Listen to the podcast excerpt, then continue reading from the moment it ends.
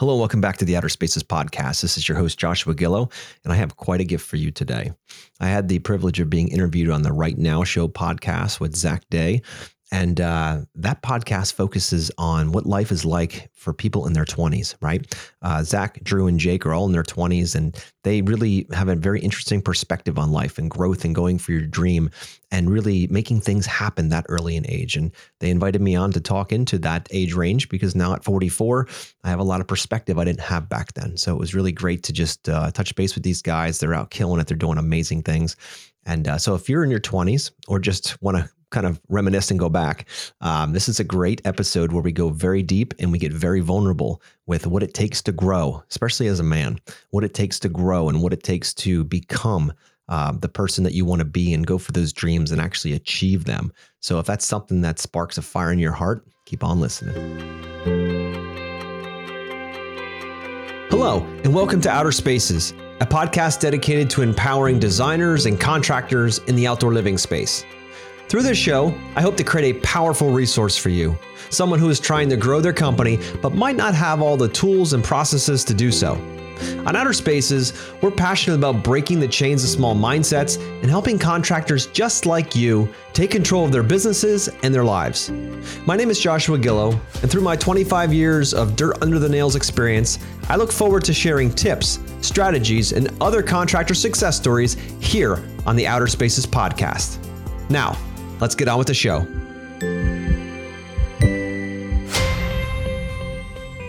Welcome to the Right Now Show. This show is all about inspiring our generation, people in their 20s, to go out and actually go for your dream, to find out what your purpose and your mission in life is.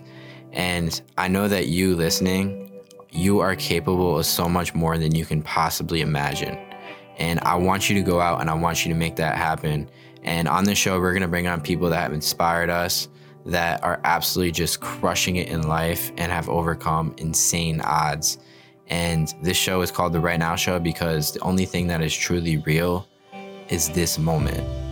Let's get into the show. You want to intro? Uh, I'm good this time, dude. I mean, Wait a minute up. yeah, I'm all right this time. Sometimes I actually don't like doing intros. I just go right into it. yeah, dude, nothing wrong getting right, right to the nitty gritty. Yeah. I think we should go around the room and just be like, uh, like, what are you grateful for? Josh, you want to start us off? Of course I do. what am I grateful for? Today I'm grateful for waking up and having another opportunity to to just enjoy this thing we call life. Um, yeah, that's a good one. You don't got nothing? Today, no, no. Today, I'm grateful for being able to like go for a run. You know, I had a solid run today. Yeah. Um, I felt pretty good, and uh, yeah, gonna go train, do some legs. Grateful for that too. For Won't sure. be after, but I'm grateful for this, man. Um, you know, obviously, I, I don't get to come home a lot and see you guys as much anymore, but any, anytime we do get together, it's it's always the best time. So, this is it for me right here. Yeah. I mean, I'm grateful for all three of you guys. I mean, you guys definitely have all been an inspiration in my life. So, every single one of you guys, you guys are brothers to me. So, extremely grateful for that. That's awesome. I thought you were gonna get a little tear here. emotional. Um, I have like a, a new game. It's called How Deep Can You Go? So it's like we just pull a card and you have to answer the question. Want to go first? Yeah, dude. Let me go first. No, I want to. Wait, does that have to be a top one or don't matter? Don't He's matter. already So he's setting them up. He's ready to. He's setting them up. All right. Oh, this is only level one. I feel like Yeah. it might not be that good. All right. What is the first thing you think people notice about you? Oh, that's a good one, dude. I never thought about that before. The first thing I think people notice about me. Um, honestly, dude, I mean, this might not be like the answer they're looking for, but I feel like if I'm in a good mood, I feel like it's it's, it's my smile. I feel like I feel like I radi- I feel like I radiate. You know what I mean? Give, Sometimes, give a smile to the camera. nah, dude. It's not, it's not, I'm saying, like, like this, is, this isn't the first time we met. You know what I mean? It's just I'll pull There it it is. up. It's I coming have out. so Yeah, much yeah. footage you. I'll just pull it up. yeah, dude. Yeah. it is what it is. But yeah, I don't know. Especially the creepy smile. The creepy smile. Yeah, like you have like a creepy The smile. upper lip rolled up. Yeah, there you go. That one. like, the, like the Conor McGregor smile. Yeah. When he just like looks, he's like, That's a thumbnail right there. yeah, just Yeah, for sure. When did you cry the hardest? Oh, this is deep. I mean, yeah, probably when my dad died. That was a quick one. yeah, understandable. Yeah. All right. Let's start with level one. What's something your parents warned you about that ended up true? Oh, good question. They warned me about a lot of things. Me too. It would have to, it wasn't a warning, it was more of a guidance. And it was that, that God was the answer. Going up, when I was growing up, I was go went to church and kind of forced to go to church and didn't really like it at all. And then at a certain point in my 20s, I was more atheist because I just pushed back against all of that stuff. Didn't really get much into it and just, yeah. And then my mother, funny enough, and goodness of her heart, she would, if I would say something like universe, she'd say, You mean God? And I'd be like, No, I said universe, right? And but she just always like a little bit of salt here and there. And then coming back around That's to my 40s now, it's I'm coming full circle around, and now we have deep conversations about spirituality, and you know I'm I'm even closer to God now than I've ever been in my life. But so it wasn't much of, as much of a warning as it was a a uh, kind of guidance through. But I've been on all sides of that subject, and it's been it's been quite a ride. That'd be my answer. Yeah, I can relate Oh, to yeah. that heavily because same thing with me. I grew up um, Catholic, hmm. going to church. I was confirmed Catholic from like eighth grade, but I know I just didn't like going to church. I was forced to go to church, but I hmm. I liked the belief behind it. Yeah. And then I started being not atheist, but I was just like, you know what? I don't. I'm not gonna do this anymore. I'm not gonna. Hmm. And same thing. Like right now, I'm in my 20s, but I'm starting to get towards that whole spiritual aspect of it, and I'm starting to appreciate it more. Um, so yeah, same thing. Like I totally went away from it and then starting to go towards it for sure. then I'm gonna third this hmm. because I'm I'm I'm kind of in. I for the past couple of years I'm kind of in like that limbo, you know, because same thing. Grew up Catholic, forced to go to church, and then I was like, you know what, I'm done, dude. When I was like 18, pretty much when I was on my own, I was like, I'm I can't do this anymore. Probably because it probably because it was forced. You know what I mean? I just and being rebellious. I'm like, since you made me do it, I'm not doing it anymore. Like that kind of thing. And now I'm like, obviously we've been doing the whole spiritual. I mean, I've, I've gotten into the spiritual aspect since like it's probably like my fourth year now. You know, meditating, mm-hmm. doing all that stuff, affirmations. But just I'm I'm still in that limbo of not necessarily even with like God in the universe, but more so what do I believe? You know. But I feel like that that changes. The, like experiences you go through, people you meet, the things you believe in start to change. You know Yeah. but it's just not that it's necessarily a bad place to be, but just mm-hmm. kind of I'm still you know I'm still grown up so to speak. you know, yeah. For sure. Yeah, I one of would those say like I never didn't believe, but there was definitely a time, like early twenties, where I was like, I don't really know what to believe. Yeah. yeah, But the last couple of years, like just like surrounding myself with people who do believe has really catalysed it Oh yeah. big time. And like going to like those events, Yeah. like you, you kind of almost let God speak through you. And like I see people like like you, like yourself, like you just let God speak through you. And like I'm like, wow, this is real now. It's crazy. But I kind of want to connect sense. it too, like with your dad passing, Yeah. and like what was your um, thought with belief? at that time, mm-hmm. I'm not even sure. I mean, I think I believed in God, but I guess like, you know, how how could God let that happen, kind of hmm. thing, you know. I can see that. But I think there's like definitely an afterlife. I kind of believe that heaven is a place on earth, and I think He's given me signs and stuff like that. So that's kind of helped helped me believe in even more now. yeah, it's interesting. Yeah. Yeah. There's certain things in life that happen. And especially I found like late 30s, early 40s when you start getting kind of like midlife and you're thinking, okay, what's this whole thing mean? What have I achieved? What does this whole thing called life mean? And then things start happening. You're either building businesses or families or whatever. And the next thing you know, you get to a position where things are happening, and you just can't explain them. Everyone says, you know, abundance of the universe and abundance of God and all these kinds of things, but when you finally tap into that stream, just by being grateful and just by being happy and mm-hmm. just by by seeing the best in things and it starts to happen for you, none of it is logical because you were doing the same thing before, but you just switched a mindset. Same approach, different mindset. And Yeah. you get a completely different result. And you're like, wait a minute here. So if I'm just grateful all the time, life just it's much simpler. Yeah. That's why the first thing when I wake up in the morning, I say, Thank you, God, for one more day. I'm gonna make you proud today. Yeah. Right? That's the first thing I say every time my eyes wake, they pop open. I breathe. And I'm like, thank you for another one. I get another one. Thank you. You start that way every single day, you really don't have bad days. Right? The, the, the level of success is I woke up.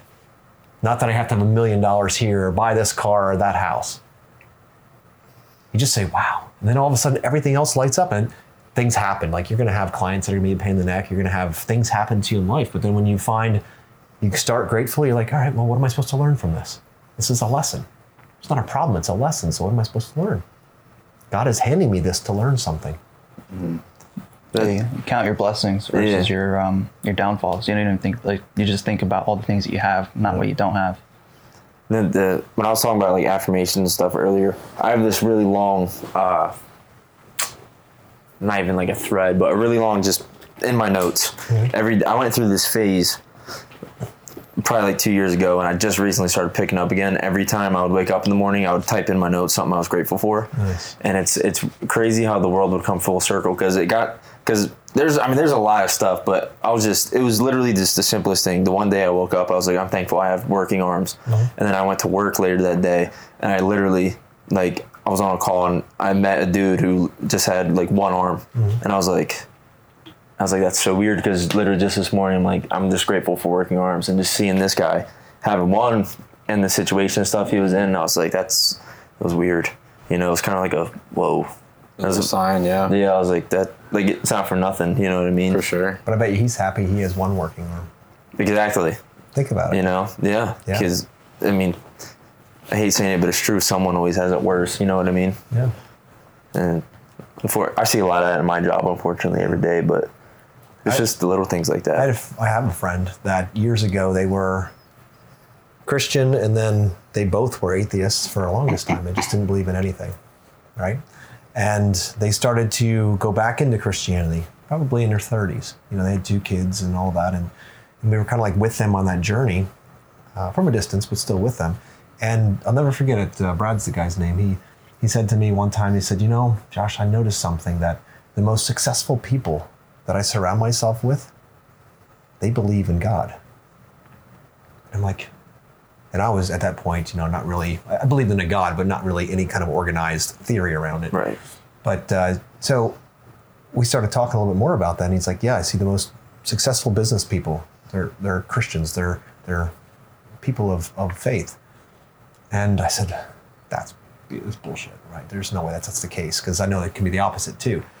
The crazy part is that as I started to progress on my journey, I noticed that as well. They became, uh, they got into the church heavily. They sold everything in America and they went to China for eight years and lived there as missionaries. They went from atheists to full blown missionary Christians in some of the worst parts of the world, right? And it's like they're in India, they're in all these crazy places serving. It's like they were just pulled right into this thing because once you get started with it, like you just you open up this whole world of possibility of helping and serving. And I see how successful they are now and what they do. And some of the most successful men and women that I know have a good, solid faith Yeah. because there's certain things, especially as you grow, guys, and you get older in life and all this, that there's certain things that you just have to rely on faith for. There's no logical sense to any of it when you think about it. It's like, how is this all happening right now? Mm. And just thank you. And that's Uh, it's crazy. That's fu- that's so funny you said because I had one of those moments about a month ago now. Yeah. I told you guys a little bit about it, but I, I didn't ever tell the full blown story, and I'm not going to tell it right now because it takes a lot of time. But long story short, we had a shooting at work, and we chased this dude all the way up into another county, and I'm sitting there at two in the morning in in the woods. It's dark. I'm by myself.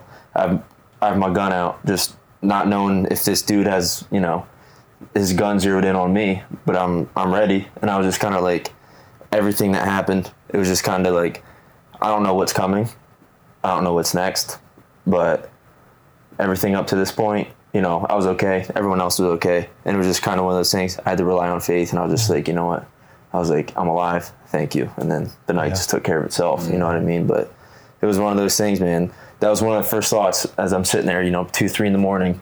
I'm with with a, a fucking hand, like my gun of all things out. I'm just like I'm like oh I'm like yo thanks like you know what I mean I'm like thanks man but Yeah, yeah. shit it was a yeah it was a crazy couple days that kind of just made me it was you couldn't have said it better it made me just I didn't have anyone except my faith Yeah. because I mean nothing on this earth is gonna stop a bullet if it's coming for you you know what I mean and I was just I was like all right man we're just gonna sit here hope for the best and Right. and you know, we're still here, so we're Yeah. doing all right, you know.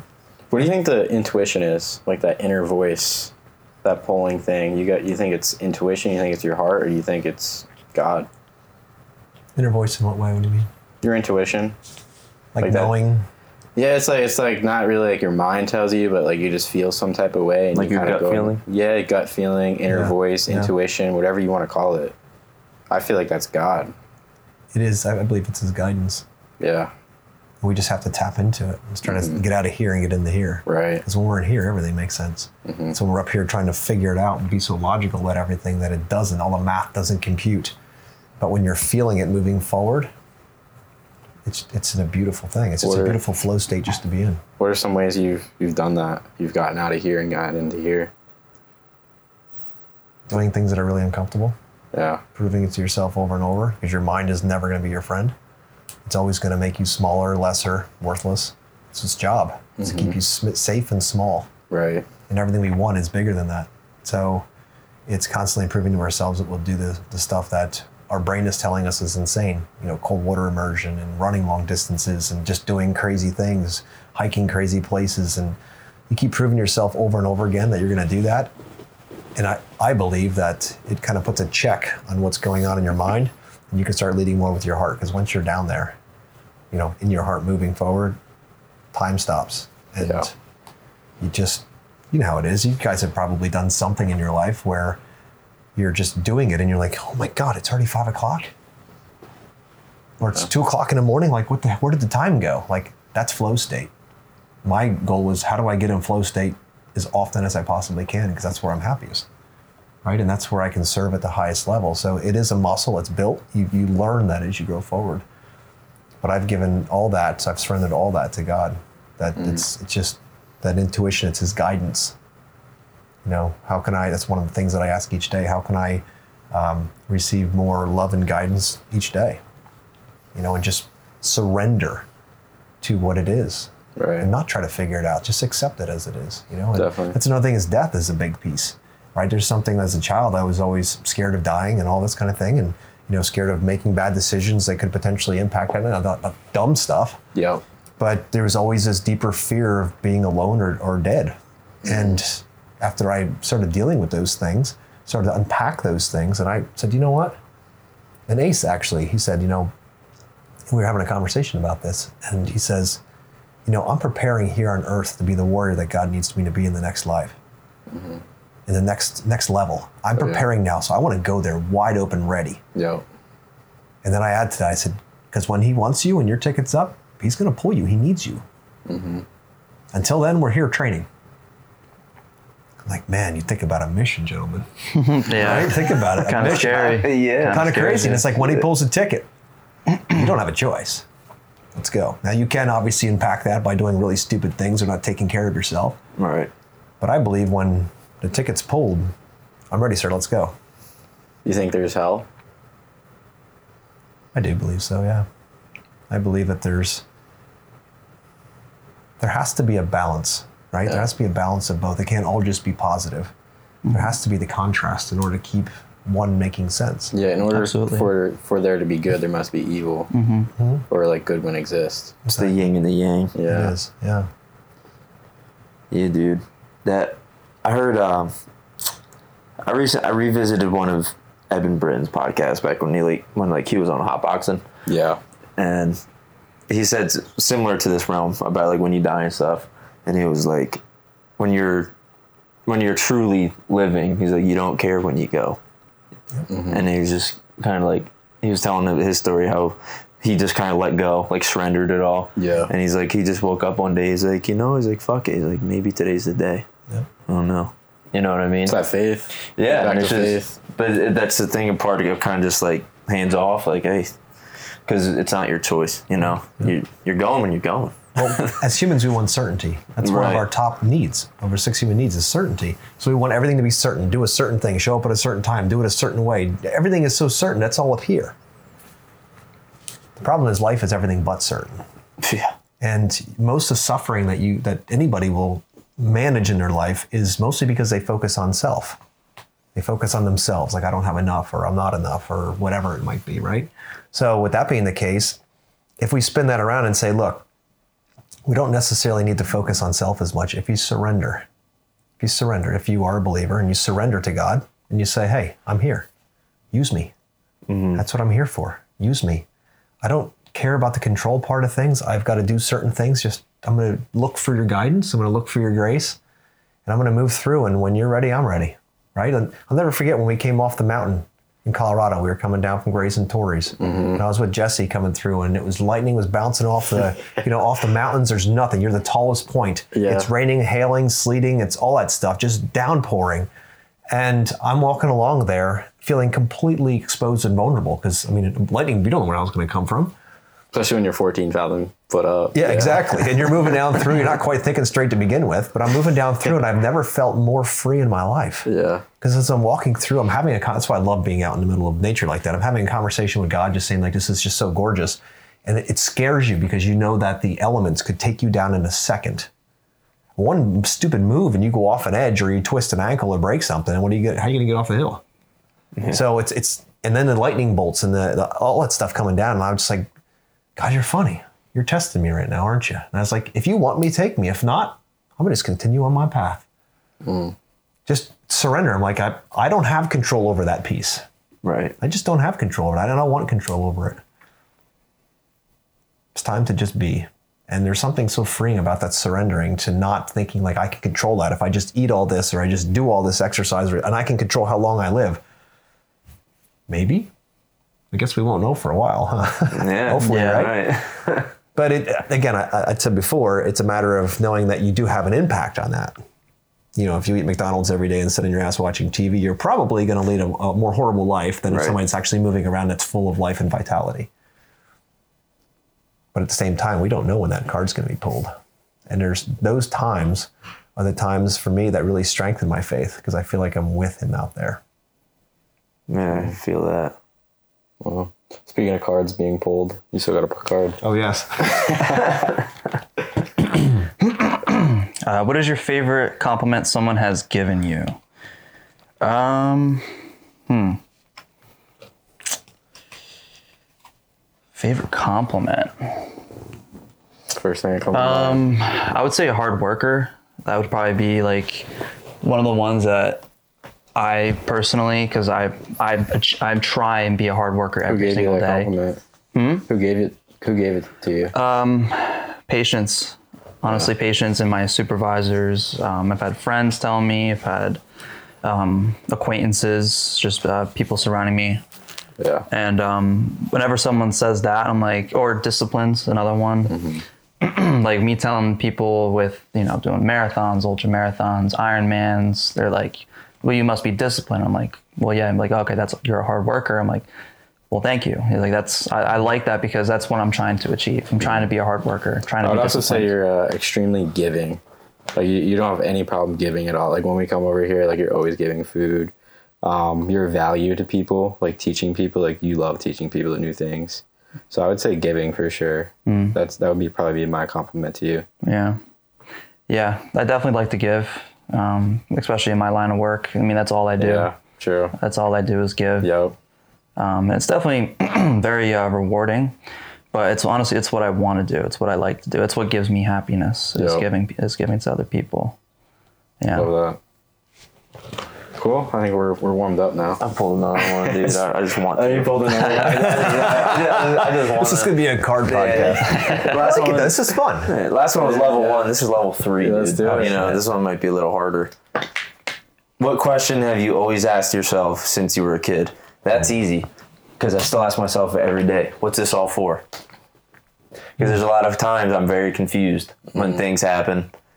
You know, certain tragedies or Yeah. really good things, and I'm just like, I'm like, well, what, then what's this all for? You know what I mean? Like, um, Have you ever, ever answered that question? I I don't I feel like I have the answer, but the answer always keeps changing. Yeah. You know what I mean? It's one of those things. Like when uh a good example is like with my job. I went to court with this I've told you guys this story. I went to court. I, I locked up this dude who beat his girlfriend really bad, knocked her teeth out and stuff. He was only in jail for six weeks and they threw out his case. And I was there in court and I'm sitting there and I'm just like like literally it was one of those times I'm like, give me strength because I'm like, what is like, what am I doing this for then? Mm, yeah. Like I'm here for people to, you know, your actions have consequences, mm-hmm. good or bad, Yeah. and it's like yeah. you can yeah. just do that. Yeah, you've said you've said that to me and Zach all the time. Like, like, what, why am I doing this shit? It's Like, it's super frustrating at times. You know what I mean? And it's just like, ah, it makes my head hurt. But I'm like, but I can't control that. I can only show up and do my best every day, which I still do. Yeah. But it, but sometimes it really makes you question, dude. I'm like, Yeah. Where are you with that situation as far as you know being an Ah. officer? And I know you're kind of in between things right now, thinking about doing something else. Yeah, I don't know, dude. I'm making progress. You know, it's kind of my my situation. I'm kind of just like, it's like a rinse and repeat of my actions every day. But I feel myself getting a little closer every day. Yeah. You know, like because when I first when I first had the question, I was like all the way back here, and now I'm like a little more towards the middle. Yeah. And each day I'm just I'm getting there. Yeah. But I just go into work. You know, I'm not attached to my job. I'm really not. I could quit Yeah. One day you're gonna like see over that hill and be like, oh, that. Yeah. There's the answer. And that's the thing. I'm just like, eh. I'm like, like I'm not attached to it. I enjoy it sometimes, and there's other times I'd rather watch paint dry. But I mean, I'm just like, I'm just like, you know what? I'm not attached to it, and it was one of those things. So I'm just like, maybe today's the day. I don't know. Right. But each day, same thing. Dude, I wake up, I go through my routine. You know, stretch, lift, whatever, run, and then I literally come home, and I will meditate on that question, and I just Interesting. it's been a lot of just emptiness. Um, you know, looking for the answer and it's just not there. I'm like, all right, well, we'll just try again tomorrow. Maybe you have to stop It- looking for it. Maybe, you know, Yeah. it's just kind of. I'm not, and I'm not even. I'm not even looking for an answer. I'm just looking for a push in which Yeah. direction I'm supposed to go, Yeah, and it's the push just isn't coming yet. but I, but I know it's coming because I can feel it. You know what I mean? Mm-hmm. But it's one of those things like, like each side has my arm and they're both pulling for me right now. Yeah. But someone's letting go one of these days Definitely. and I'm gonna be like, "Yep, I'm going here." you know what I mean? yeah. But I'm okay with whatever happens because, you know, we still got plans. We still got things to do. For you know? sure. I think it's so interesting that you have the perspective and the awareness is what that's called is your primary question. We all have primary questions. Yeah. Most of them are subconscious. And each day we ask the questions and we see our world within those confines of those questions. Uh, we actually do an exercise at uh, Date with Destiny with Tony Robbins where we find our primary question and then we look at it and we see how it's serving us. Because some are empowering and some are disempowering right? So when you find that, then what he does through a process is you actually create a new primary question. So for me, I went through this whole process and I couldn't figure out what my primary question was because I have a lot of questions. Some of them are statements, right? And I couldn't figure out what my primary question was. And I tried some on for size and they just didn't seem to fit. And then as soon as the exercise was over and the lights came on and I looked, this, I, I just looked around and I, I looked over and this guy looked at me and I looked at him and my first question was, I wonder what he thinks of me. Like being judged. And I'm like, is that my primary question? Is that the first question that goes through my head when I first meet people or am in an environment? I was like, that, that shocked me. I'm like, really? Seems kind of egotistical. Why would he even notice me? You know what I mean? But it's like, is that a primary question? So what Tony does is you go through this process of then saying, if, if that is, and I'm not even sure that that is the one, but it's one of them, um, then he says, okay, we'll come up with a new primary question. So I kind of mentioned this a little bit earlier. And the two don't have to even correlate. So when instead of that being my question, I consciously think through it and say, okay, my new primary question is, how can I experience more of God's love and guidance now? That's the question that I'm purposefully putting into myself.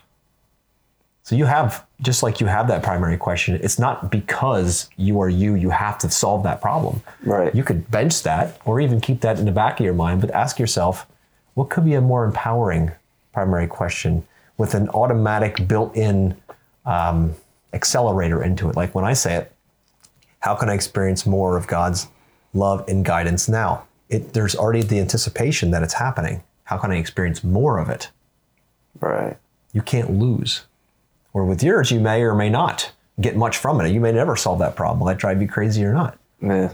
You know, so thinking through and say, okay, well, if that's the question you think it is, and I still, I guess in the back of my head, I've been mindful of it now, but thinking about the judgment side of things, what other question could you put into position of that? So when you feel that, you say, well, wait a minute here. Nope, it's going to be this. And then see the world through that filter. That sound crazy? No, not at all. It actually makes more sense. You get to wire. You are the electrician of your life. You get to wire how these switches work. Exactly. This isn't something that happened to you. Right. This is something that has been a pattern, like a, a record, and just keeps spinning. And until you're aware of it, which you are, until you're aware of it and you say, Oh, I got that. Put that record back on the shelf. We're going to pull a new one out and put it on, and then put the arm down and start listening to what kind of tunes are on there. You have the choice in how you select that. It's not something happening to you. You're allowing that pattern to keep moving. Right. That's the cool part about being Yeah. alive is we can do those things. We're the electricians of our lives. It's very empowering. For sure. Yeah. No, that that's something I've I've been very aware of too for a long time. Is like, yeah, everything happens for a reason and whatnot, but it's like you still like this is your life. You have control over you know the things you do, your actions, whatever your mindset, the way you talk, all the way down to what the freak you wear in the morning. Yeah, we were talking about this the other day with like you're like, yeah, I was kind of like let it come when it comes, and I was kind of like, yeah, but some things you have to like just like make happen, and I I kind of find myself that like that's a hard question to ask, like in between that, like let it come, let it flow to me, or just make it happen. You know what I mean? Have you have you struggled with that too? I feel like whenever I have a decision to make, Yeah. that will be like whenever because whatever I do, whether I stay or leave, I'm gonna make it happen, right? Yeah. But it's but I, I feel like I'm not gonna. I personally just feel like and like I'm 100 percent behind it. I just truly feel like it's not gonna happen until something just clicks one day because I'm filled with I'm still filled with a ton of uncertainty For sure. and even when I do have my answer, quote unquote, sure, there's still going to be uncertainty. There's mm-hmm. there's uncertainty everywhere, For sure. but I think that's also what makes it exciting. You know, I mean, I love the un- uncertainty. That's why I do these crazy freaking physical challenge. Like mm. maybe I roll my ankle at mile two. I don't know. Like, like, like, like, I love that, but it's it's like I don't, you know what I mean. And it's just like, and that's a big part of why I was really attracted to being a police officer. Just every day is something. You never different. know what's gonna happen. Yeah. Yeah. yeah. But now it's just you know the job's just not what I thought it was because I feel like I was I was stuck on how it was like ten years ago. Mm-hmm. But now that I actually lived it, I'm just like you know what, man. Like this is where I'm supposed to be now, but I, I just know in my heart of hearts I'm not supposed to be here forever, Yeah. and I'm just kind of on my way to the next thing. For But. I'm not in a rush to get there. Yeah. You know what I mean? Maybe it comes tomorrow. Maybe it comes into to five years. I don't know. Yeah. You know what I mean? But I'm I'm ready for whenever it does. It Sounds like you're open to it. Uh, definitely. Open to whatever, and everything you're doing now is preparing you for that next level. for sure. And I, I truly believe that. Yeah. Absolutely. You need to become the man that can handle the next level, and that's the preparation phase you're in right now. I'm gonna prepare as long as I have to. Yeah. You know, It'll make sense sometime. that's a good one, dude. All that from that question. I know. That's Good- pretty. That's pretty crazy. It's a good one. The game's called How Deep Can You Go? Yeah. Um, yeah, I just saw it on like TikTok. Like some some people were playing with it, making videos on it, and I was like, "Oh, I gotta get that." Yeah. That's a great idea, Questions, dude. man. Need it. It is. this could be its own little podcast in itself. It could be. Yeah. yeah, percent. Just get up, answer questions, man. But uh, yeah, we're like We're 34 minutes in. And we haven't even introed Josh yet. Yeah, everyone's like, who's this guy? Found him on the street. He's walking. You look hungry. No introduction needed. But yeah, anyway, we got Joshua Gill on the show. Um, I met Josh probably five years ago at the Ninja Gym.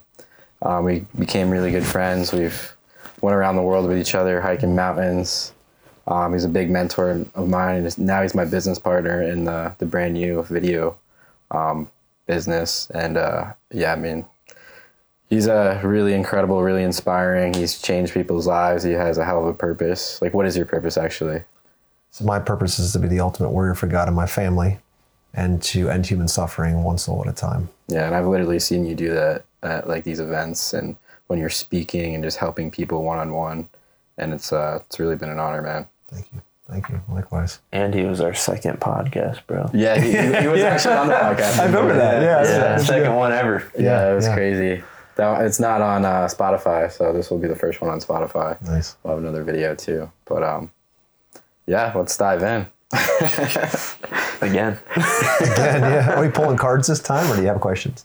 Uh, I don't necessarily have questions, but yeah, let's dive into your story a little bit. Um, I want to know what were you like when you were 24 years old? 24 years old. I'm trying to put myself in that position. So, at age 18, started my first business.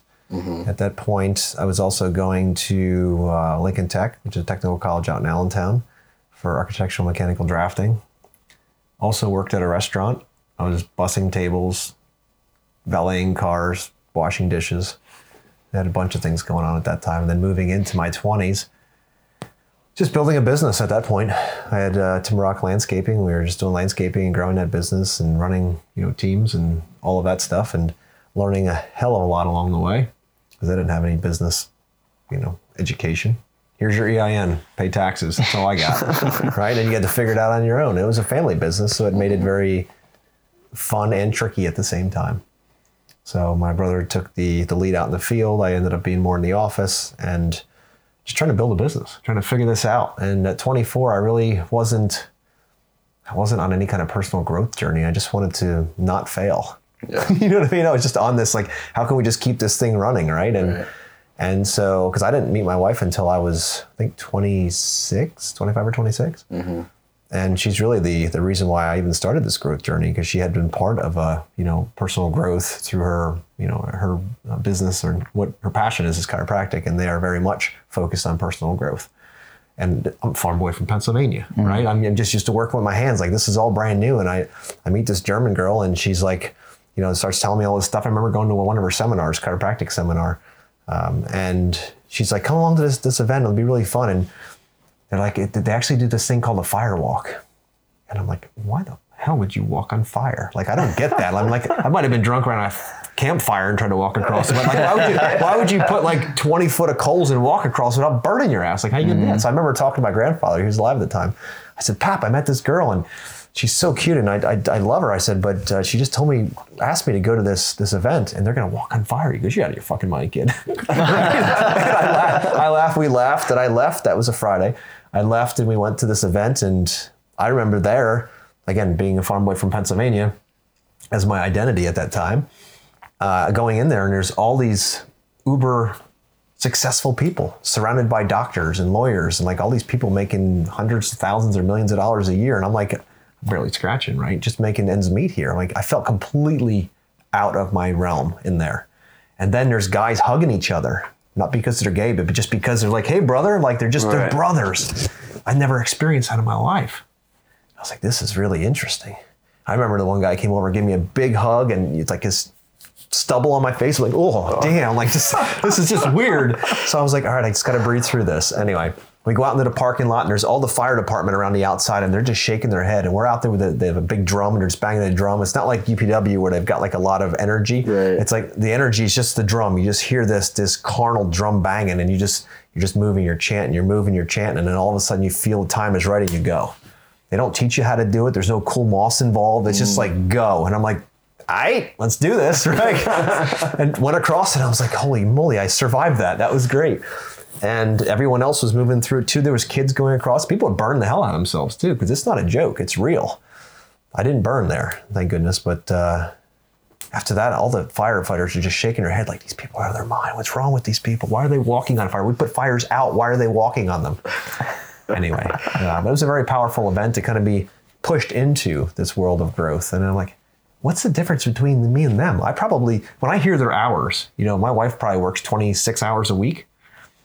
And I'm like, I work like 80 and I feel like it's not enough. Like, what, what have they figured out? Right. So this is about that 24, 26 time when I started asking bigger questions. Like, wait a minute here, these guys are making um, 20x what I'd ever dream of, working a lot less hours than me and seem a lot happier.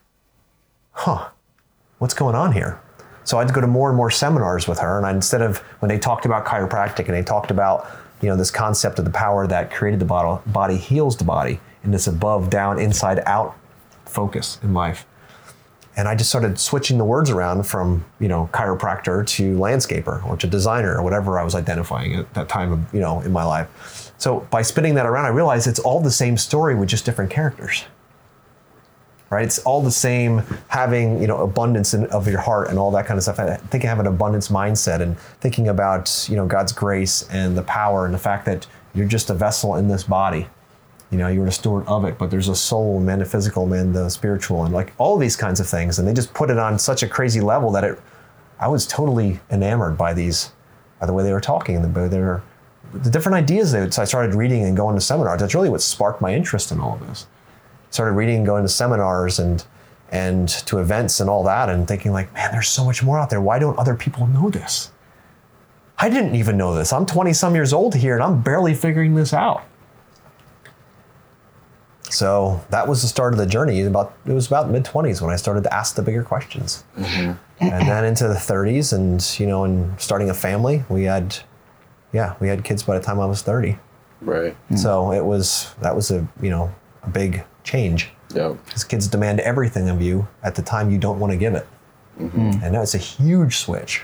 For sure. It was the most amazing thing yet, but it was one of the most difficult when it comes to switching up. Because, like it or not, guys, we're, we're awfully selfish. And when mm-hmm. we have to then provide for someone else when we don't want to mm-hmm. consistently, so you got to dig deep for that stuff, Yeah. especially in the beginning. Yeah, I've always thought being selfish, it's good, but I mean, it, you people can view it bad, but like if you invest in yourself more, mm. you know, you're able to give more to other people. Yes. Yep. You know, so it's like Yep. being selfish is really being selfless for other people. You know, you take care of yourself so that you're good, and then you can focus more on other people. So think about it this way: if, and I'm supporting what you're saying here. So if you don't take care of yourself, you become a burden to your family mm-hmm. because you decided to take the easy route. Is that selfish or selfless? Right. Yeah. versus okay i'm going to work out i'm going to take time for me mm-hmm. mentally spiritually physically i'm going to work out you know this regimen each week and it's time for you that you're selfish but are you being selfish or selfless because ultimately you'll live longer hopefully right god willing and you'll be there in a better shape for your family Right. Yeah. is that selfish or selfless Yeah. which is it I saw this thing, um, someone speaking, I don't know who it was, but he said, um, I'll take care of me for you and you take care of you for me. And I thought that, like, I reflected, like, I was like, wow, I'm like, that makes so much sense, Yeah. you know? for sure And then getting back onto like kids, I saw this was years and years and years ago, but it always stuck with me. Um, this guy said, um, I'm probably gonna butcher it, but it was something along the lines of, everyone says they'll die for their kids, but why not start living for them? yeah And I was just like, ding. I was like, that's it. When people are like, bro, well, I don't have time to, you know, eat right and do this because I got kids. And I'm just like, For sure. I'm like, I, and like, I get it, man. I don't have kids, but I know it's hard. Yeah. when, when my dad was my age, our age, he already had three kids. yeah But it's like, but he still never let himself go. he always, you know what I mean? And it was mm-hmm. just one of those things that made me wonder. and it's just about the perspective. They just flip the question instead of that's great you would die for him but why not live for him too while you're here Yeah. you know excellent question that's a great one Um, so kind of going back when you were 18, you started your own, your first business, right? Um, and you were, you were on your own for this? no it's with family my brother my father and i Okay. Yep. Um, like what do you what do you think with if someone were to be on their own and they don't really have someone to guide them or someone to look up to and they have to teach themselves um, that resiliency to get their you know their business off or mm-hmm. to get their you know whatever their dream is what do you think would be the the best way like you learning for yourself or having that person to look up to and guide you It all depends on how, all depends on how fast you want to go. Mm-hmm. There's an African proverb that says, "If you want to go fast, go alone. But if you want to go far, go you need a team." Mm. Right? right And that's not something I learned right away. I started out with a family business, yes, but I felt like an island. Most of my early career, I felt like if I would share any of my business ideas with you as a competitor or even someone in a completely different business, that in some way you'd either judge it or steal it from me. So I had to keep it to myself. If I read it, it was mine, it was mine. I would never share it. Mm-hmm. And when I realized that that was, it took me a long time, much longer than it should have. When I realized that if I shared it, then someone would share something with me. And then that kept going back and forth. And eventually you have this whole concept, as Tony talks about, you know, compressing decades into days. So what you've done in your lifetime, I haven't. You could teach me in a weekend some of the main things you've learned that puts me way ahead. So in my mind, then once I realized and started, you know, breaking this down, I say, you know what? Why wouldn't we have tribes? Why wouldn't we connect? Why wouldn't we share as much as we possibly could? That's not how I started at 18. At 18, I thought I had to just, I learned it and it lived in me. And if I shared it, that it would somehow be, I don't know, mutated or taken from me. Mm.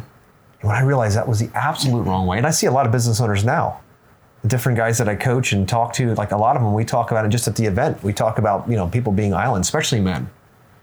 The stoic, you know, pioneering mindset of like, I've got to figure it out myself. If I if I talk to you about the fact that I I feel weak in a certain area, that you're going to judge me as a weak man.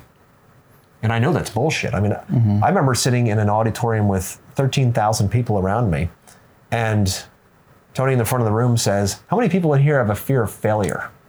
First time I was ever in an event with him. And I'm like, Oh man, I'm like, I, I got that one. And then he's like, How many people in here feel like they're not enough? How many people in here, men and women, feel like they are constantly worried about what other people think about them? And I'm like, damn, he hit the trio. I'm like, that, but that's all mine. I own those things. He goes, raise your hand. He looked around, 95% of men and women's hands were up. And I'm like, you mean I don't just own that shit? I could not believe it. That was the voices, the constant chatter in my head. You're not enough. You're not, you don't have what it takes to do this. And when I realized that's part of the human experience, not something that was broken in me, the freedom that came from that over time was incredible. But as men, we're told to just bottle it up, just keep it in, don't cry. I remember going to funerals and watching the men around me, and that was, without being said, it was, you don't cry. Real men don't cry. And I'm like, but I'm- struggling here, dude. I want to cry. Like, it just feels right to do this right now. But I'm like, no, stiff upper lip, keep it going. And then I felt like less of a man because I couldn't keep it that way. Because I feel my environment. I can feel people's emotions. And I thought that was a weakness, so I'd never talk about it. Hmm. And once I realized that this is just part of the human experience, and that crying, for instance, is something that is absolutely necessary. You can't bottle that stuff, especially as a man. So to be able to build a tribe or a close group of brothers and sisters that you can be absolutely blunt honest with, cry with them, laugh with them, be just insanely honest and vulnerable. That's when the freedom comes because everyone's struggling with the same shit, guys. Mm-hmm. They're all different ways, but the same few questions that are asked of humans, like the same few things. Am I enough? What do they think about me? Will I ever make it? To your point, like, what does this all mean? We all struggle with very similar questions that we're managing, but we all think we aren't. We think it's our stuff that we own it. We're broken. Somehow this is an unsolvable problem. This is where the suffering comes from. But when you realize in that auditorium, when I realized looking around at 13,000 people and 95% of their hands up and the other ones are lying, I'm like, holy moly, that was that's a complete shift for me. That one move was a huge shift. I said, wait a minute, so if we all suffer from the same thing, why don't we all talk about it? Because my experience might help you, and your experience might help me and help him. So why wouldn't we share that? And that's when everything started changing in, in my world. It started to change. I'm like, now we just need to figure out ways to share as much as we can about our experiences. And others will feel the freedom in that to finally start talking. That's why with MMA, when we do that and we, we talk about things and we get into sharing stories, because people learn through stories. Yeah, when he says MMA, it's not fighting. No, no, no, no, no, no, no. Mission mindset event. Yeah, let's Yeah. talk about that. Let's hit on that because I want these two guys to come to the next one, and we're going to do one, one that's local in the Poconos. That's going to be the next one, probably summertime. Yeah. Um, let's talk about you know what, what do we go through in that, and you know what's what's the big value there. Yeah, so again, having an environment where you can just speak your mind, speak your heart, and not feel like you're being judged, not feeling like you're less than or better than, because in my opinion, all as humans, we're all equals, right? We're all been made in God's image, so we're all equals. And that took me a while to figure out too, because my judge always said that I was better than people when it wasn't obviously true. But that's what I wanted. I always wanted to think I had one up on everyone, right? It was just constant chatter in my head. And once I realized that was not the case, and I'm like, wow, that changes everything, doesn't it? If we're all equals, why aren't we helping each other? I'm not trying to hold and be better than. So during the event, it's about creating an environment that's a safe space for everyone just to be able to have a conversation, a raw conversation. Hmm. And we get into things like talking about what do you want your life to mean? We'll actually get into a space where we'll start talking about writing your own eulogy. What is hmm. life? What, what do you want it to mean at the end? Your family, your parents, your wife, your kids, whatever, friends are standing in the front of the room. Your box is there in front of them. What are they saying about you? And it's not about what do they think of me. It's what did my my, my life mean? What did you stand for? Yeah. What did you, what did you stand for? What were your morals? What, what kind of impact did you make in this world? Hmm. Right? Because that lives on forever. It does. It's a legacy. Wow. It lives on in your children and your friends and whatever you do in life, right? So why not start with the end in mind? And then we start digging into, we obviously have a physical challenge involved. There's always a physical challenge. So you confront your saboteurs and sages. That's a whole other podcast, getting into the devil and the angel. We all have each one, mm. right? I struggle with that. Yeah. Mm. Bro, we sure. all do. We For all sure. do. Daily, dude. Yeah. All do. 100%. So when's this event? We're working on the date at this point, but it will be here in Pennsylvania. Yeah. We're not going to go real distance this time. Yeah, I'll if you're there. listening, uh, just uh, reach out to me. I am Zach Day on Instagram if you want to know more about the event, or you can reach out to Joshua. I am Joshua Gillo. Yep. Um, just you know, say I'm interested in Mis- Mission Mindset Adventure, and we'll give you some more details. We'll fill you in. Um, it's kind of invite only. It's not going to be like out there. We're gonna, not going to have a landing page, so to speak. Yeah. But uh, yeah, it's it's definitely a super impactful event, and I guarantee it'll change your life perspective and your life. Yeah, it's it's it's not for everyone. Not You've got to be able to come in and want to grow, yeah. want more from life. Because if you're just you know trudging along and you're perfectly happy in, in a, a nine to five vanilla world, this is going to be way too much. Because there's a lot of musicality, we're moving around a lot. There's the physical challenge side of things, and then there's deep dive right into into yourself and facing fears and thoughts and things and that you've never uttered to other people and said out loud. Because once you say it and you name it, then you can tame it. Yeah. But if it lives in there un, unbridled and uncontrolled, it, that's that's especially the devil on your shoulder. You know, think about it. Would you guys be friends with the voice in your head? Yeah, I think so. Yeah. I'm mm-hmm. not. I talk shit. I talk back to that motherfucker. Well, it depends on the on who it is. Like I, I have two. I always say like the demons, little inner demons that I have. Oh, I fight those motherfuckers all every day, Yeah. all the oh, time. yeah. But you know, like me myself, I don't. I mean, I mean, I'm very complacent with myself. But yeah, those demons, like mm-hmm. that, mm-hmm. that little thing that's saying, "Don't go for a run. Get be comfortable." Yeah. Or oh, you can have you can have McDonald's today. Like you, you know, you like you Just you, one burger. you treat you treat yourself. Yeah, it's Work okay. It's okay. Exactly. Yeah. Yeah. And it's like I didn't get this way by doing that other stuff. Like I have to stay consistent, Yes. work hard, and fight those demons Yeah. every single day. There's also the ego trying to be Yeah. better than everybody else. Right. Mm-hmm. All of it. There's more than one. There's a lot. There's a lot of them. Yeah. So that's that's what we play with. That's the realm that we play in, in order to dig in and figure out which. Because with the sage and saboteur concept, the devil and the angel, you know, there's in the devil's side for sure. There's there's multiple, as Zach was saying, but one of them is the ringleader. I'm not going to get into great detail here. We go into great detail in those three days, but one of them is the ringleader, the one that kind of runs the roost. The other ones are kind of subordinate to it. So it's figuring out which one is your ringleader and then figuring out how to put that fucker in a cage. Mm-hmm. Yeah, it's similar to the inner bitch because a lot of Oh, people know what that is. It's very Yeah, similar yeah, to that. yeah, yeah. And like the really the devil and the angel, it's just a metaphor. So if you're not like religious, it's not like we go into that. But um, no, like with that event, most of the people there were you know at least thirty years old. Like I'm, I'm normally the youngest one at these events, Yeah. and I feel like I have a responsibility to you know get you guys here and more people in their twenties. That's you know that's kind of like the purpose of the podcast.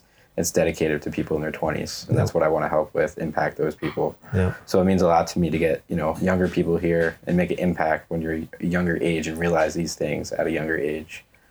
I can't even imagine. I mean, I'm thinking it was probably late 30s, early 40s before my personal journey really took off. Yeah, And I'm thinking, imagine if I'm 24 years old and understand this. And you guys, how old are you guys? 23. I'm 24. Yeah. If I knew what I know now at your age, how much more impact it could have on the world. So when Zach's like, I want to bring this to 20 somethings, I'm like, let's do it. Because the earlier you learn this, the less suffering you have in life. Mm. It's that simple. The better life you can live, how you can impact more, you can have hopefully a longer time horizon. And just you you don't have to go through that 20, 30 phase of you're like, I don't know what I want to do. I'm going to get into heavy into drugs and alcohol because I don't know where my freaking life is going and like all this kind of stuff. It's just like, no, what if what if life was the drug? What if every day you could just be high on life? Mm. Mm. You know, what if what if that could be the goal? It takes work to get there though, because mm-hmm. everything else is easier. I mean, that's why people use drugs and alcohol to escape, Yeah. escape that. you What if you didn't want to escape your reality? What if you loved your reality and those vices would take you backwards? Mm-hmm. Imagine that. Instead of it taking you forward and giving you rest, what if it gives you pain? That's a journey that I fought most of my life, and I'm finally on the other side of that. Mm. So it's like, holy moly, like it's it's crazy. Yeah. It really is crazy. But again, these are the kinds of things that we talk about and get deep into and yeah, you, you got to get uncomfortable in order to start seeing the truth. Because when you when you get uncomfortable, you finally start to be introduced to yourself. You guys know that. You guys Yeah. do crazy stuff, which I love. Um, so you finally get introduced to yourself. Because I always say the best fruit is at the end of the branch. It's not up against the trunk where it's safe. It's when you go out to the edge and you're running crazy distances or lifting crazy stuff, and you're just like, "This is insane," but I know I got it. I can definitely do this. And you just got to dig down and say, "Why am I doing it?" Having that clear motivator. the purpose. Yep. Mm-hmm. What is the motivation? Zach says that all the time. You know, like going on long runs, marathon, whatever. Like if we're whatever we're training for, like like why the only way that's going to get you through this is knowing why you're doing it. Yeah. Like what is your what is your purpose? Why you're doing this? So with you doing your marathon in five weeks, I mean you were, I mean you said something about your dad, right? yeah. I said I ran it for everyone that I lost in my life. Right. Nice. Which is huge. I mean that Yeah.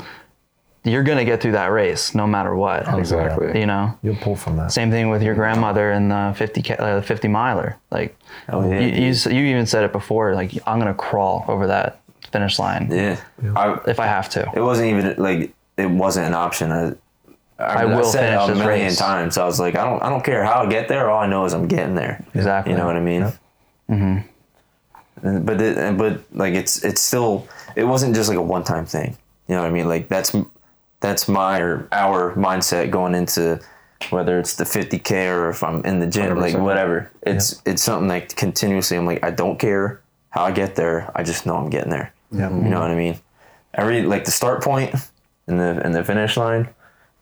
Those are the only things that are like definite. You're gonna start and you're and I'm gonna finish. Everything else in between, I don't even care about the details. I just know I'm going here. I start here and I'm going here. Yeah. Everything else, no, I'll get there. I'll mm-hmm. figure it out. You know. But yeah, you're right. That why definitely Right. you. You need that Yeah. why. Attach a why to everything, every goal that you have in life. Yeah. And you can't lie to yourself because when you're pushing through the pain and that why is not strong enough or some bullshit why that you Yeah. just cocked up to make it work, mm-hmm. you just stop and you look at that why and you're like, it's just not strong enough. But if I look in my kids' eyes as their father, as their role model, and I think you want to quit in front of them, or I think if you're the ultimate warrior for God, would he quit right now? Amen. Right? Yeah. Mm-hmm. And you stop and True. say, what would he do? He'd do another fucking rep is what he'd do. Yeah. He'd push another fucking mile. He'd stop bitching and put, keep pushing. He's not dead yet. Keep him moving. That's Not dead yet. That's a big one. Yeah. And I've, I've gotten to the point where like I mean you, you guys have I do it a bunch. They, they laugh at me, but like I, I like start talking shit and stuff like out loud. Like I'm- Bro, I do it too like, now. and then- like, not- it just I'm comes not- out. I don't know what it is. But it's like I'm talking. You don't know me, son. I'm talking. I'm, but like I'm, I'm talking to him, like Yeah. who's up here. He's like, bro, like just like. Bro, I must have did it 87 times during during that, especially during the last four miles of the the 50. Yeah. When I'm just, I'm like, bro, I'm like, just stop running for a sec, man. Yeah. Like your legs hurt, and literally, I'm like out loud, I'm, I'm running, I'm like, fuck you, I'm like, shut up, you know what I mean? And like, there's people driving by in cars, you probably just see my mouth moving, and then there's no one next to me, but I don't care. I don't, I don't give a fuck about what they think. But I'm like, I'm like, you motherfucker. I'm like, if you don't move your ass right now, you know what I mean? Mm-hmm. But that's what. I mean, I love it, dude. You For know, sure. I don't want to be like everybody else. Yeah. That's right. People look at me like I'm nuts, and I'm like, you know what? Yeah, to you maybe, but this is my normal. So Yeah, exactly. exactly. Your standard is different. yeah, it is. Cool. What do you think uh, is like the number one skill like any human should have? Communication. Communication. Can you go more into that? Do I have to? No. Do I have to communicate to you about yeah. this? Why communication? what does that get you? I've mostly been an introvert most of my life. Mm-hmm. And I never thought communication was that important. It was, you know, I talk, grab, eat enough, getting food, whatever, place to sleep, all that stuff, the basics. But being able to want to speak to people, you know, podcasting is not something that comes easy to me. It was a huge fear of mine. Public speaking was one of my biggest fears. Oh yeah. and the first few times were absolutely atrociously horrible. Right? But what I realized is I'm not an introvert. That was my rule I get when I rule, but that's the identity I gave myself so I could, my saboteurs could run the roost and be like, yeah, you're not good enough. Like, yeah, you're, you're an introvert. You don't need to speak. But when I learned that was bullshit, when I learned that that was just some crazy complex in my own brain, and I realized that I'm not going to be able to have the connections that I want, the relationships that I want in life, the feeling that I want of being fulfilled every day until I learn how to communicate. Because I, no matter how much money I would make, no matter how many projects I would get, no matter how many things I would do or achieve, there's always a hole. There's always this this feeling of it's just, okay. Now what's next? What's next? What's next? What's next? And I had to figure out what that was. And what it was for me was going from always focusing on what's next to being fulfilled in what I have. I know you probably heard that a hundred times, but actually being able to do that. And what I found throughout that journey is I needed to learn how to communicate myself like I am here, being vulnerable, being honest. You know, the difference between vulnerability and honest is vulnerability is you share something that could be weaponized.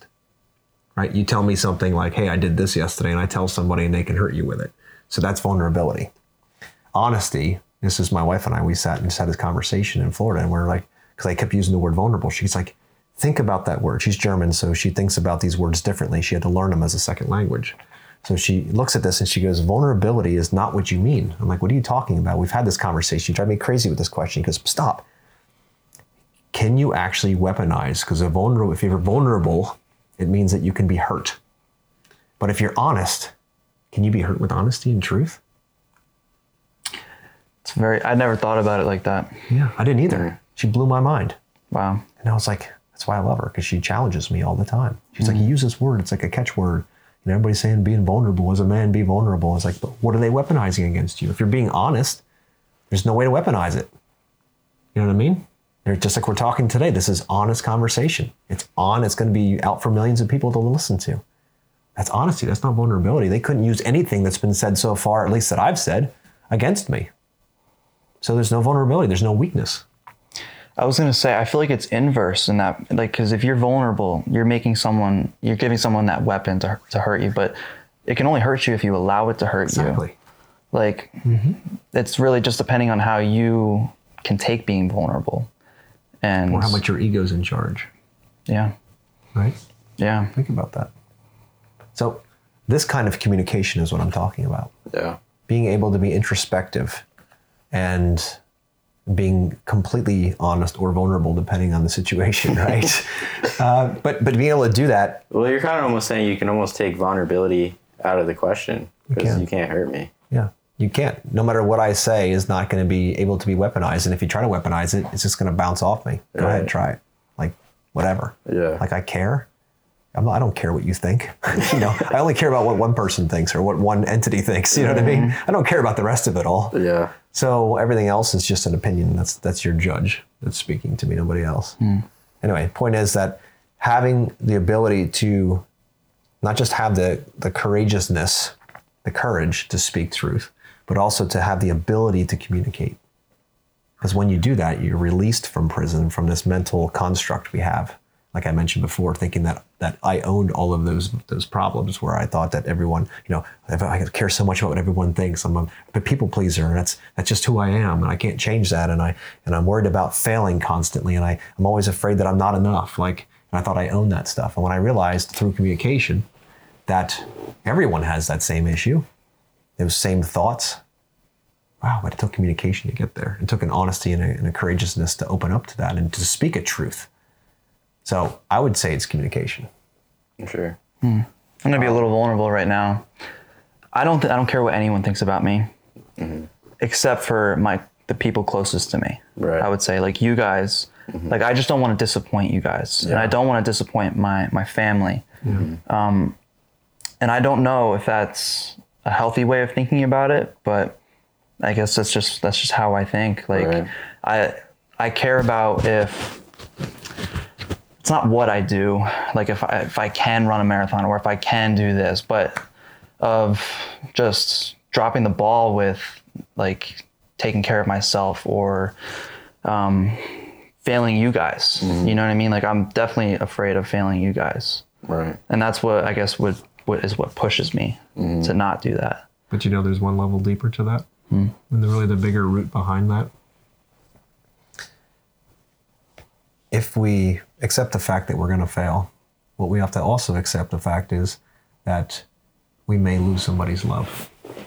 Because one of the biggest fears as humans we have is if we're not enough, that we won't be loved. Mm-hmm. Right? So if that's the case, if that is true, then that explains a lot of why we keep pushing because ultimately as humans we want love we need to be in a tribe to survive mm. So if we're constantly thinking that and we won't admit that but maybe it's even further down than that but think about that and see if that might be part of that movement and not even love like but just be being love being part of that if you disappoint them that they wouldn't need you anymore Yeah, no, I don't think like that because I trust them so much. Like I just have a certain like um, I just I want to hold myself to a certain standard for them. yeah Um, and even if I do fail once, it's it's not going to define you know between us. Um, but I just have that that that inner fear of you know not just not being enough, but um, I'm sure you do have that though, not being enough. That was one of my biggest ones, yeah like saboteur wise. Yeah, but it's not it's not in like a um, a negative way, I guess. At least for me, I don't like. It's more of um, it does. That's what gives me the drive and the push to to be better. For sure. You know. Yeah. And I trust you guys completely to where like, I know our our our love and our tribe isn't gonna be, um, really broken apart. Definitely. Yeah, dude. I'll say. I think one, I think you need to give yourself some grace. Like, look, like put yourself in our shoes for a second, right? We're looking at you. Like, look at yourself from our perspective. And I'm sure Zach can probably say the same thing. The only way you would ever fail or disappoint us is if you failed yourself. Mm-hmm. You know what I mean? If you're saying you want to do all this great stuff for you and you want to be this type of person, but then you just are a complete hypocrite about it, then we'd probably be like, all right, well, this guy's full of shit. Mm. You know what I mean? But regardless of, you know, if we sign up for a fucking 50K and you don't finish it, it's not going to disappoint us, dude. You know what I mean? I'm Oh, not- that no, I'm not saying with Yeah. that. Yeah, no, But I mean- because for me, I am not gonna feel that fucking. but even use it as a use it as a metaphor. That it doesn't have to be the thing. Use it as a metaphor. Like right. it's like we know who you are, and and dude, if you fail just being you, giving 100, percent we be like, well, fuck, dude, he tried, but you know what? We're gonna go again. You know, but just give yourself some grace, man. Like I mean, believe me, I get it. I feel the same things, but it's like. The- I feel like the only, and we're so close with each other. I feel like the only way we would truly fail or disappoint one another is if we just failed ourselves. You know, maybe we didn't give our best. maybe we just I wouldn't even say failing. I would say quitting. yeah. difference. I think that's a good way to actually. That's probably a better way to put it. Yep. because I yeah, quitting was you or you know we went over that with Yeah. uh, yeah like I was just Yeah. like I was so like I'm afraid of quitting ever like I just don't want to quit Yeah, dude. You don't want to have no what ifs. Mm-hmm. Right. And I think a lot of people have that same question, like the same feeling. Because, I mean, that's probably a scary feeling, bro. Imagine your time's there and you're like, I could have been. Did you fucking. You ever hear the thing Goggins said Yeah. about yeah. getting to heaven? I was actually saw a deeper one on uh, like Instagram the other day. The guy he did another one, but he went like way deeper. I can't quote it, but Yeah, but he was talking about how he stayed that fat 300 pound guy. well, even like you get to heaven and God tells you everything that you could have been, and you're like, wait, that's not me. That's what it was. This is what I built you for, though, and you didn't do any of it. Exactly. And that and that's what he said. He was like, you know, he his life ended. He was still just that Ecolab that slamming the donuts and the shakes, like remember from the book. Yeah. And they're and God's there. He's like, all right, David Goggins, you know, ultramarathoner, Navy SEAL, Air Force, fucking uh, whatever he was, I don't remember. Author. the flight control author, public speaker, running Moab like 240, motherfucker ran across Florida, like all these different things, and and that's what it was. He's like, well, that's not that's not me. He's like, yeah, but it's what you were supposed to be Right. You know and it's just and bro if you can truthfully go through your life saying you know i really i did everything i could then that's i feel like that's really that it's not even about like failure or success did you do everything you could you know did you take the risk did you be honest and you know tell that person to fuck off when you wanted to get anything you know For sure. and that's that's like the dream almost so to speak Definitely. you know Yeah, I mean, failure is an event, and quitting is a choice. right I think that's what I meant is not failing quitting Yeah. You know, because you're going to fail a ton, and if you're not mm-hmm. failing, you're not pushing hard enough. you're not going to Right. win if you don't fail yeah And your Yeah. destination might be, you know, locked in a certain position in your head, and you're thinking it's going to be this way to get there, and you know it's not going to be the case. It's going to be all over the place to get there. Just not taking your eye off of where you're heading yeah and making sure that it's not ego driven because that's only going to get you so far. You're not going to take anybody with you. It's how the, the goal of life is how many people can I take with me on this journey and lift up and raise up as we're moving through. Yeah. How can I share everything I possibly know and have been given through you know my gifts through God, and how can I share as much of that throughout my life? How can I share? Because it's in the share that the magnification, and the amplification happens. That's when things become just crazy, and that's that's like when you talk about abundance and all that, and you think about I just want abundance for me right? That's that's a very small world to live in, and maybe you'll get all the money you ever wanted and all that, but you the, the, the beauty comes in the sharing of it all. I mean, like think about it. When you get great news, what's the first thing you do? Call somebody, literally. yeah yeah right? You call somebody, dude, this just happened to me. This is freaking amazing. You're like, that's awesome. You want to share it because it magnifies it. Yeah. And the same thing happens with you know things that you've, that you've all gone through in life. If you share with them as many people as you possibly can, just just for the sake of sharing, the sake of giving, you're going to be blown away in a very short amount of time with how that comes back a hundredfold. And that's where the faith side comes in because in the beginning it's grueling. I know you guys are starting coaching and all that stuff, and in the beginning it's like you feel like you're working nonstop with no reward. It's God testing you. Are you in it for the ego? Are you in it because you want to help? Because if you want to help and it's truly in your heart for that, you will go over any mountain possible because that's what you want. But if you're not getting the the the instant gratification of whatever you deem success, whatever rule you put around success of that that endeavor, then you're like, oh man, I'm just the money's not flowing like I expected it to. I expected within six months I'd have 700 people in my group. I, I thought for sure I'd, you know, doing the math and I'd be making serious bank. I could do this in no time. If that's the rule to success, that's making sure that you'll never get there because all of the winning of that rule is based in someone else. It's extrinsic. Imagine putting rules around that that it's intrinsic, that no matter even if you don't get up that day out of bed, you still win. You know what I mean? So you just like we talked about, God, thank you for one more day. I'm going to make you proud today. I win the second my eyes pop open. Think about it. It's, it can be that simple. And then you're like, all right, we love check boxes and things as humans, like to make sure we're moving forward. We get a dopamine hit every time we do it. Mm-hmm. Checkbox done, good. Day's awesome already. you mm-hmm. know, how much more awesomer can it be today? right yeah Things just bounce off. It's incredible how that works. But I love that you guys are so far in this journey in your mid 20s. It's really, really cool. well I feel like I'm just beginning I wouldn't say it's so far I feel like I'm just beginning That's awesome. though. The fact is that you want it. Mm. Oh yeah. You're willing to talk absolutely. about it and be open and Yeah. And I wouldn't I wouldn't be ahead. anywhere like with doing this type of thing without them Yep. whatsoever. good. Takes a try, brother. Yeah. Takes a try. Yeah, it's true, man. Me and Zach had talks all the time about how far Jake came over these last couple of years. Yeah. It's it's crazy to see, man.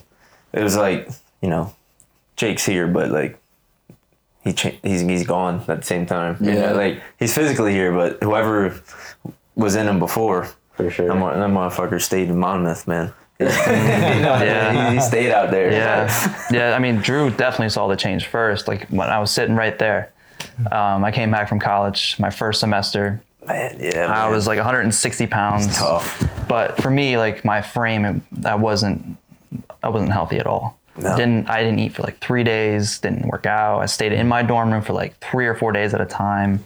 like you look sick, man. I Like, just no, I like, know. You sick. Yeah, dude. And we were laughing about it, but then Yeah. I mean, it wasn't a laughing matter because Right. That's just how we cope. That's our You know what I mean? Like- we're like, haha, all right, dude, but fuck. Like, like, you look at you look, Seriously, dude. You got a cheeseburger. exactly yeah and um yeah it would be like binge eating. Like i would eat, not eat for three or four days and then i would just fucking pig out. It was crazy. It was the weirdest thing. I had body dysmorphia. It was weird. Mm. Definitely depressed but i was den- in denial with being depressed because i was I like can relate to that. yeah and i was like i'm not depressed. Like, i'm good. I'm still mm-hmm. living. But mm-hmm.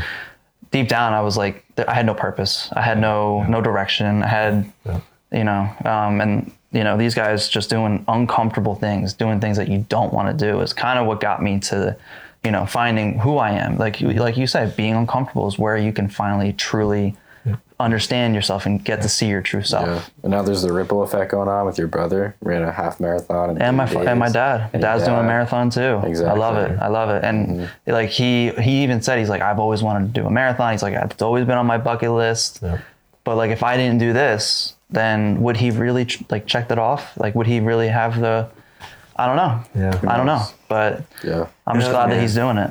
dude, your dad late, not late, he, he was pouring it out to us on New Year's, man. I know. I mean, you know, might have been a Alcohol, little bit liquid courage. had a little- but- uh, yeah. but he said pretty much exactly what you just said. Yeah. Because he's like, man, he's like, I've always wanted to do this, Yeah. but I never did it because X, Y, Z. But now seeing you guys do this, he's like, he's like, I got to. Yo. And it's that's like- what gives me the inspiration to keep Yeah. doing it. It's like That's why we're doing this. exactly. Yeah. It's it's so often people will come to you on your journey and say, dude, how'd you like how do you get other people to do stuff? Like I'm trying to tell my brother, my mother, my friends, my whatever, like they just won't listen. I keep trying to tell them that just do this or read this book or go get uncomfortable, take an ice bath. And they're like, no way, man. That's the problem, right? We, we want to tell people mm-hmm. how to do it, and no one wants to listen. They feel judged. They feel like they're being told what to do. Nobody likes to be told or dictated to. So, to your exact point, be the model. Just own it. Mm-hmm. Just do it, and others are going to come around like, "What is this guy doing?" Like seriously, like, mm-hmm. holy moly! Like I remember him before, and now I see him now. How'd you do it? Right. Especially when it's family, right? Feels completely different. You're like, Oh, for whoa, wait a minute. When did my dad start looking up to me? Exactly. No, because like they gave me so much in my life. Like they did Yeah. everything for Yeah. me. Yeah. And now that I'm able to give to them too, Yes. I'm like, Feels oh, amazing, man, it's it? Feel, oh, it feels awesome. Yeah. I love it. Um, yeah, It's amazing. Um, so you're doing all these amazing things, and you're obviously very skilled and talented, and you're inspirational. What do you think your biggest weakness is? My biggest weakness. Right now, I'd say my biggest weakness is chasing shiny objects. Mm-hmm.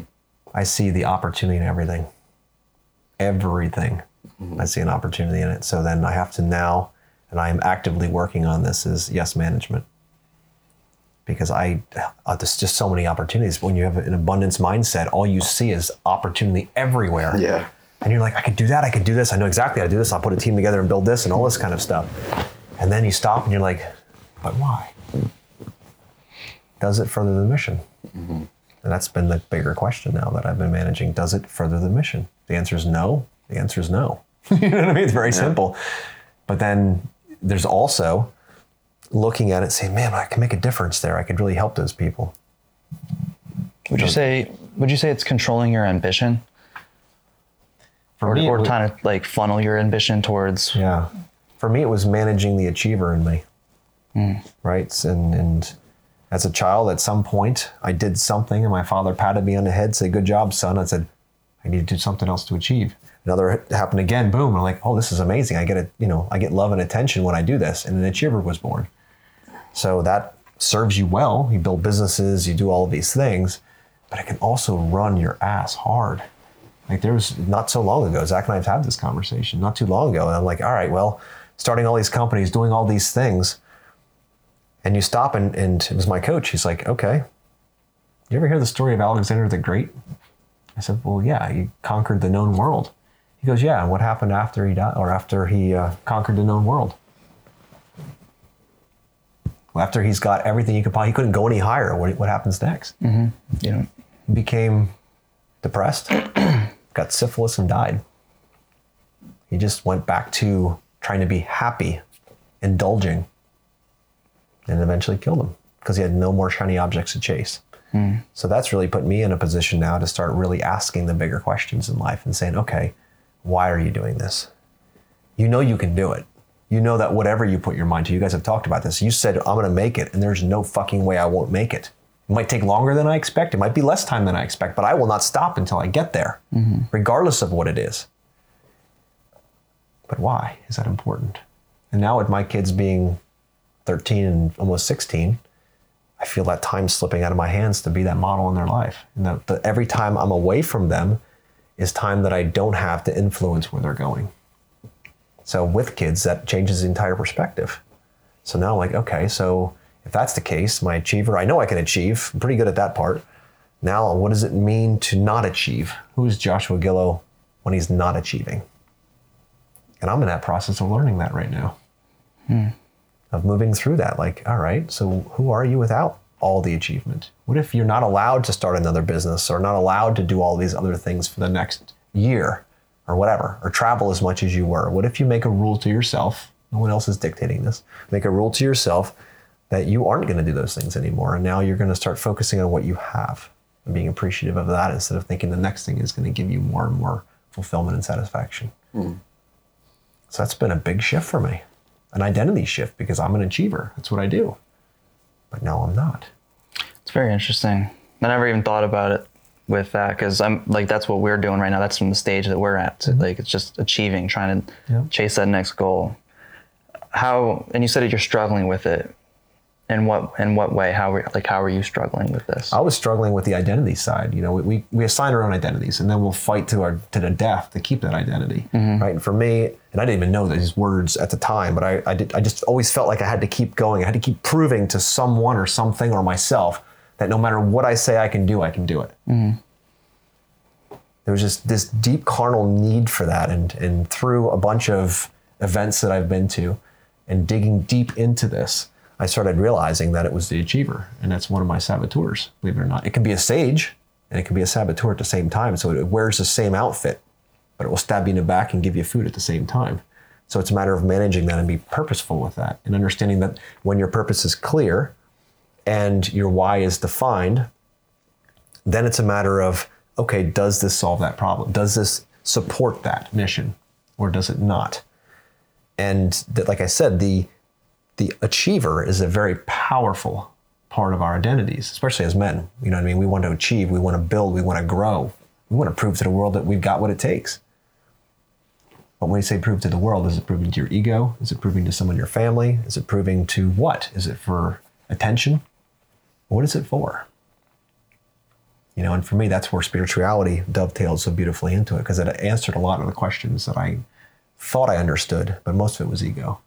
Most of it was ego. I had to face that, be like, no, this is all really for me. And I went through a process. First time that I did UM was, you know, I went in there like everything's cool, man, everything's great, and you know, I'm like I'm a great family guy, and I'm always there with my kids and all this, and you know, I've got all these businesses and blah blah blah. And the next thing you know, you know, the, the it's all men. So they called me out of my shit. And we what we do there is we actually assign a a name to the saboteur that is your primary saboteur. And in mine, they named me Captain Bullshit. and I'm a guy that is very much a man of my word. I've always been that way. I say I'm going to be here, I will be there. And I say it, it's done. If I don't say it, it doesn't get done. Simple. Like that's if life was that way for everybody, the world would be a lot simpler. And that's that's my rule. Is that's how that works. And what I found is through this process is that I was showing up physically with my family. Like I was always at the games. I was always like going to do these things. But I wasn't spiritually or there present. I was on my phone. I was thinking of the next project. I was thinking the next shiny object, right? And I was physically there. Captain Bullshit. I was bullshitting myself and mm-hmm. everyone around me. None of them felt it. I've asked them afterward, and none of them felt. They're like, "Yeah, you're always here," but I'm like, "But I'm not here. I couldn't remember anything you told me or what we did because I'm somewhere else. I'm here. I'm checking the box, but I'm not actually here to be present because presence is the only thing that's real. Everything that happened yesterday and anything that happened tomorrow is a, is a construct of your mind. This conversation now is the only. This is the only thing that's real right now. The only thing that's real. That's the crazy part, right? And once I realized that I was robbing from my family for my ego, that's when it all shifted for me. It broke me to my knees, brother. It broke me to my knees. I was gonna ask how you've been dealing with this transition. Like, what are some of the things you've been doing? But I think you just answered it right there. It's just being more present in Present. the moment, Present. being in the right now. Yep. And, and looking at the uh, my time. You mentioned earlier about not having enough time. Like, oh my God, I got so many things going on. You make priority of what you find priority. You make time for your priorities, whatever they are, whether they're good or bad. Whatever you think is important, you'll put time into it. And whatever you don't, you won't. It's that simple. So if your body's a priority to you, you'll put time into it. If it's not, you won't. Simple. So for me, it's it's now it's a transition from going of Josh the the achiever who is looking for more shiny objects. How can he prove to the world that he's worth it? All those kinds of things that he that he can't be knocked down. To Joshua, the family man, who now values presence with his family as number one. Like right after we're done here, I'm gonna go over and pick up my son. He's like a mile, a mile away over here at Faith Christian. And then I go back, I drop him off, and then Jacob and I are going to head down and do our first time of open volleyball down in Forks Township. He wants to play volleyball. I'm like, that's it. Phone's in the truck. Off we go. Let's have some fun. Let's figure this out. Wow. But making purposeful time for that. And it's mm-hmm. not easy because I'd rather be building stuff, growing things, making money, doing stuff. But I know that if I continue that, I will be a an alone, very unhappy, fully regretful old man. And I will not allow that to be my story. So you're not going to let this whole thing take over. You're still going to be the achiever, Josh the achiever, but you're also going to be Josh the family man. Correct. It's all about managing your time or managing what you do in your day to day. It's being purposeful and not just letting it happen. Purposeful is the key word here. I love that. Yeah. Cool. So we got to wrap up. I know. Um, I guess last question. And first of all, I am Joshua Gill on Instagram. Joshua Gill on Facebook. Anything else you want to shout out? Um, you have your Outerspaces podcast? podcast. Yeah, just go to Outerspaces podcast on any pl- podcast platform. You'll find us there. We just we get to interview some of the coolest people and some of the neatest things that are happening. So Yep. yeah, Um, so you're talking to, you know, 20 year olds. What piece of advice do you have for us? Anything? oh boy, it's a good one. I have a whole list, but um, if I could go back and give myself one piece of advice when I was twenty some years old, is to realize that your ego is in charge now. It's that part of life, and that the second you let go and you surrender to a higher power, whatever you want to call it, is when your life will start beginning to grow and be. That's all I got to say because everything that I just said, everything that we're talking about is only words moving through us. Mm-hmm. That's it. None of it's logical. It's emotional. That's why first couple of questions are typically logical, and after that, you start getting into the hard side of things where it's a free flow. And you feel each other as opposed to just trying to listen. So that's what I would say. Well, if you're listening, thanks. You made it this far. uh, catch you on the next one.